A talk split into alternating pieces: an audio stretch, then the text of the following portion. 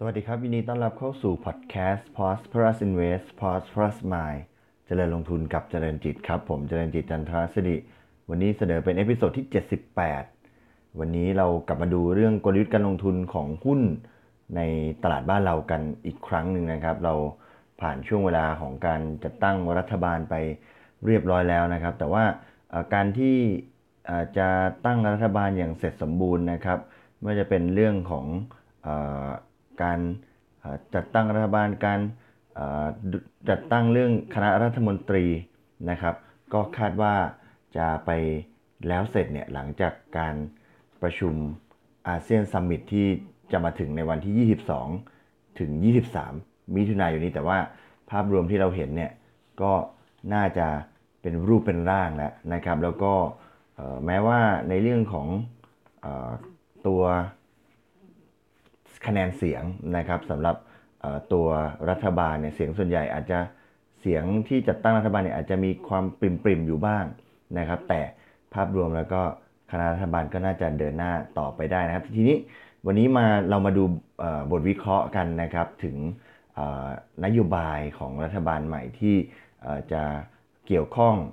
กับการลงทุนในตลาดหลักทรัพย์นะครับ ตัว paper ของหลักทรัพย์กสิกรไทยเนี่ยเขาก็วิเคราะห์ถึงรัฐบาลใหม่นะครับ แม้ว่าเสียงคะแนนเสียงอย่างที่เรียนไปนะครับคะแนนเสียงอาจจะมีความ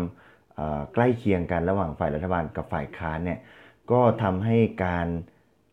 จะความมั่นคงของรัฐบาลเนี่ยที่จะอยู่ถึงอายุ 4 ปีเลยเนี่ยก็ไม่แน่นอนนะครับ อาจจะมีเป็นรัฐบาลที่อายุสั้นลงมานิดนึงนะครับ แต่ว่าก็ไม่แน่นอนนะครับ ถ้าถ้าสามารถที่จะ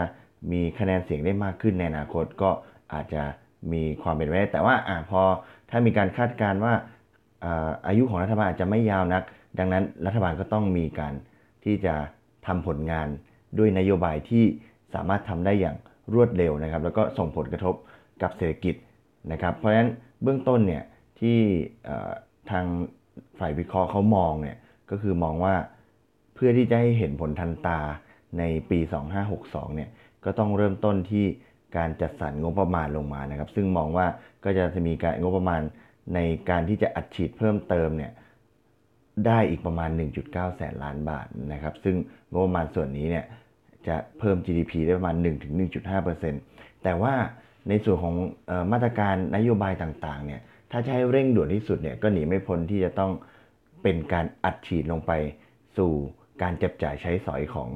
ประชาชนนะครับ ซึ่งก็มองว่าการกระตุ้นอย่างรวดเร็วเนี่ยก็ไม่พ้นการที่จะอัดฉีดเงินลงไปนะครับ ซึ่งในฝ่ายฝั่งของรัฐบาลเนี่ยซึ่งเป็นรัฐบาลเดิมที่ต่อเนื่องมาจากชุดเก่าเนี่ยก็น่าจะกระตุ้นเศรษฐกิจผ่านนโยบายบัตรสวัสดิการนะครับ ซึ่งเขามองว่าเป็นเครื่องมือที่มีประสิทธิภาพแล้วในการกระตุ้นการบริโภคภาคครัวเรือนนะครับ เพราะว่าสามารถไปสู่เป้าหมายโดยตรงแล้วก็ สามารถได้พฤติกรรมการจับจ่ายใช้สอย สามารถทำนโยบายได้ต่อเนื่องด้วย ซึ่งปัจจุบันเนี่ยผู้ที่อยู่ในโครงการบัตรสวัสดิการเนี่ยมีอยู่ประมาณ 15 ล้านรายนะครับ แล้วก็ที่ผ่านมาเนี่ยก็มีการอัดฉีดเงินเพิ่มเข้าไปนะจากเดิมเกณฑ์ปกติเนี่ยก็ได้อยู่ราวๆ 200ถึง300 บาทต่อเดือนนะครับ ก็ในช่วงครึ่งแรกของปีที่ผ่านมาเนี่ยของปี 62เนี่ยก็มีการอัดฉีดเพิ่มรายละ1ถึง200 บาทนะครับ แล้วก็ รูปแบบของการใช้เนี่ยจะให้เอาไปใช้จับจ่ายใช้สอยในร้านที่ติดตั้งระบบกวดรัฐบาลก็หนีไม่พ้นเซเว่นอีเลฟเว่นนะครับโลตัสบิ๊กซีนะครับก็ย่อมเป็นร้านที่มีมีกิจส่วนเกี่ยวข้องในตลาดหลักทรัพย์เช่นเดียวกันนะครับเพราะฉะนั้นกลุ่มพาณิชย์เนี่ยก็จะได้รับประโยชน์จากการที่เงินที่ลงไปถึงประชาชนเนี่ยจะย้อนกลับมาเป็น same store sale growth ให้โตขึ้นสำหรับกลุ่มค้าปลีกครับ ซึ่งคนที่ได้รับประโยชน์สูงสุดเนี่ยก็มองว่าจะเป็นแม็คโครนะครับโดยที่มันสะท้อนออกมาในตัวเลข same store sale growth ในไตรมาสหนึ่งที่ผ่านมา ซึ่งเติบโตถึง 4.4%ในขณะที่รายอื่นๆนะครับก็มีส่วนเกี่ยวข้องด้วยเช่นกันไม่ว่าจะเป็น BJC ที่เป็นผู้ดำเนินกิจการตัว Big C นะครับหรือแม้กระทั่งโรบินนะครับซึ่งเป็นห้างสรรพสินค้าที่ มีสาขากระจายอยู่ตามต่างจังหวัดนะครับในขณะที่ท็อปพิกหุ้นท็อปพิกในกลุ่มพาณิชย์เนี่ยก็มี CPO กับตัว Home Pro เป็นตัวเดิมอยู่แล้วด้วยนะครับในส่วนของกลุ่มอื่นๆนะครับที่นโยบายจะตามมาเนี่ยจะเป็นนโยบายในระยะกลางมากกว่า หมายความว่า จะต้องให้รัฐบาลเนี่ยมีอายุแล้วก็มีเสถียรภาพอีกสักนิดหนึ่งนะครับที่จะดำเนินนโยบายเหล่านี้ได้นะแล้วจำเป็นจะต้องใช้ในส่วนของอ การใช้เวลาในการดำเนินมาตรการเหล่านี้ด้วยเช่นเดียวกัน ไม่ว่าจะเป็นมาตรการของกลุ่มอสังหานะครับ อาจจะมีเรื่องของอการที่จะมีการสนับสนุนเรื่องสินเชื่อดอกเบี้ยต่ำนะครับ หรือว่ามีการลดภาษีธุรกิจเฉพาะ แล้วก็ช่วยเหลือในส่วนของผู้มีรายได้น้อยนะครับ ในขณะเดียวกันเนี่ยในส่วนของมาตรการการประมูลนะครับในพวกเรื่องของ ครงการประมูลต่างๆเนี่ยก็มองว่าถ้าสามารถดำเนินการได้เนี่ยก็คาดว่าปี 2562เนี่ยการประมูลโครงการเนี่ยก็จะมีอยู่วงเงินประมาณ 486,000 ล้านบาทนะครับแล้วพอปีหน้าปี63เนี่ยก็จะมีโครงการประมูลอีก 459,000 ล้านบาท ซึ่งถือว่าเติบโตดีมากดีขึ้นนะเมื่อเทียบกับการประมูลในปี 61 ซึ่งชะลอลงไปเนี่ยที่ 224,000 ล้านบาทนะครับซึ่งการประมูลเพิ่มขึ้นตรงนี้ก็จะส่งผล ดีกับกลุ่มรับเหมานะครับ ซึ่งหุ้น top pick กลุ่มรับเหมาเนี่ยเขาก็ให้ไว้เป็นตัว CK กับ STEC นะครับแล้วก็การประมูลเนี่ยจะส่งผลให้ยอดขายปูนซีเมนต์โตขึ้นระดับ 3-5%ในปี 62ครับก็ส่งผลดีกับตัว SCC นะครับปูนซีเมนต์ไทยนะครับ ในขณะที่หลังจากที่ชะลอตัวลงไปเช่นเดียวกันนะครับ แล้วก็พอเป็นรัฐบาลเดิมกลับมาเนี่ยก็น่าจะดำเนินการเรื่องโครงการ EEC กันต่อนะครับ ก็ นักวิเคราะห์คาดว่าการขายที่ดินในปีนี้เนี่ยจะขายได้เฉลี่ยเนี่ย2,750ไร่นะครับเมื่อเทียบกับเฉลี่ย 1,700 ไร่ในช่วง 3 ปีที่ผ่านมา ซึ่งก็เป็นบวกกับกลุ่มนิคมนะเราเห็นหุ้นกลุ่มนิคมช่วงตั้งแต่เราได้รัฐบาลมาเนี่ยก็ขยับตัวดีกันหลายตัว ซึ่งกลุ่มตัว top pick เนี่ยก็เป็นตัวหุ้นอมตะนะครับในส่วนของอีกตัวหนึ่งนะที่น่าจะดำเนินการต่อได้นะครับ หลังจากที่ ชะลอมาก็ก็คือเรื่องของการขยายสิทธิ์ลดหย่อนภาษี LTF นะครับ ซึ่งจะหมดในช่วง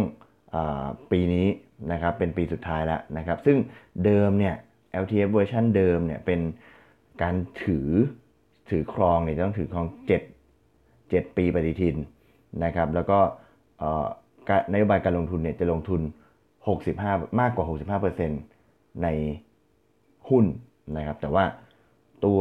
นโยบายใหม่ที่จะมีการเสนอและการอนุมัติเนี่ยจะในเป็นการลงทุน 10%เอ้ยไม่ขอขอไปครับ 10 ปี ขอไป 10 ปีนะครับ แล้วก็ลงในหุ้นเนี่ย50%แต่อีก 50%เนี่ยจะ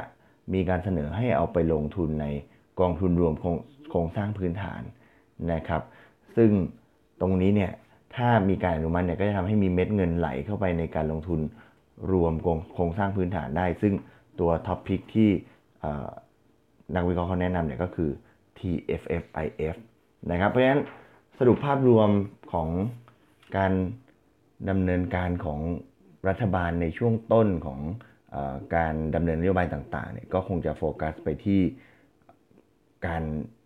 บริโภคภายในประเทศนะครับเพื่อให้การการกระตุ้นเนี่ยเป็นไปได้ใน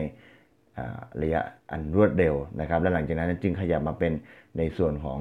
การประมูลโครงการต่างๆนะครับ ซึ่งจะมียอดการประมูลที่เพิ่มขึ้นนะครับ รวมถึงการส่งผลต่อกลุ่มรับเหมาแล้วก็การบริโภคปูนซีเมนต์นะครับ แล้วก็ที่เราจะเห็นอีกอันหนึ่งก็คือการดำเนินการต่อเนื่องในส่วนของ EEC นะครับ แล้วก็การผ่านเรื่องของ LTF ดังเหล่านี้ก็จะเป็นในส่วนของ การที่จะมีผลกระทบต่อตลาดหุ้น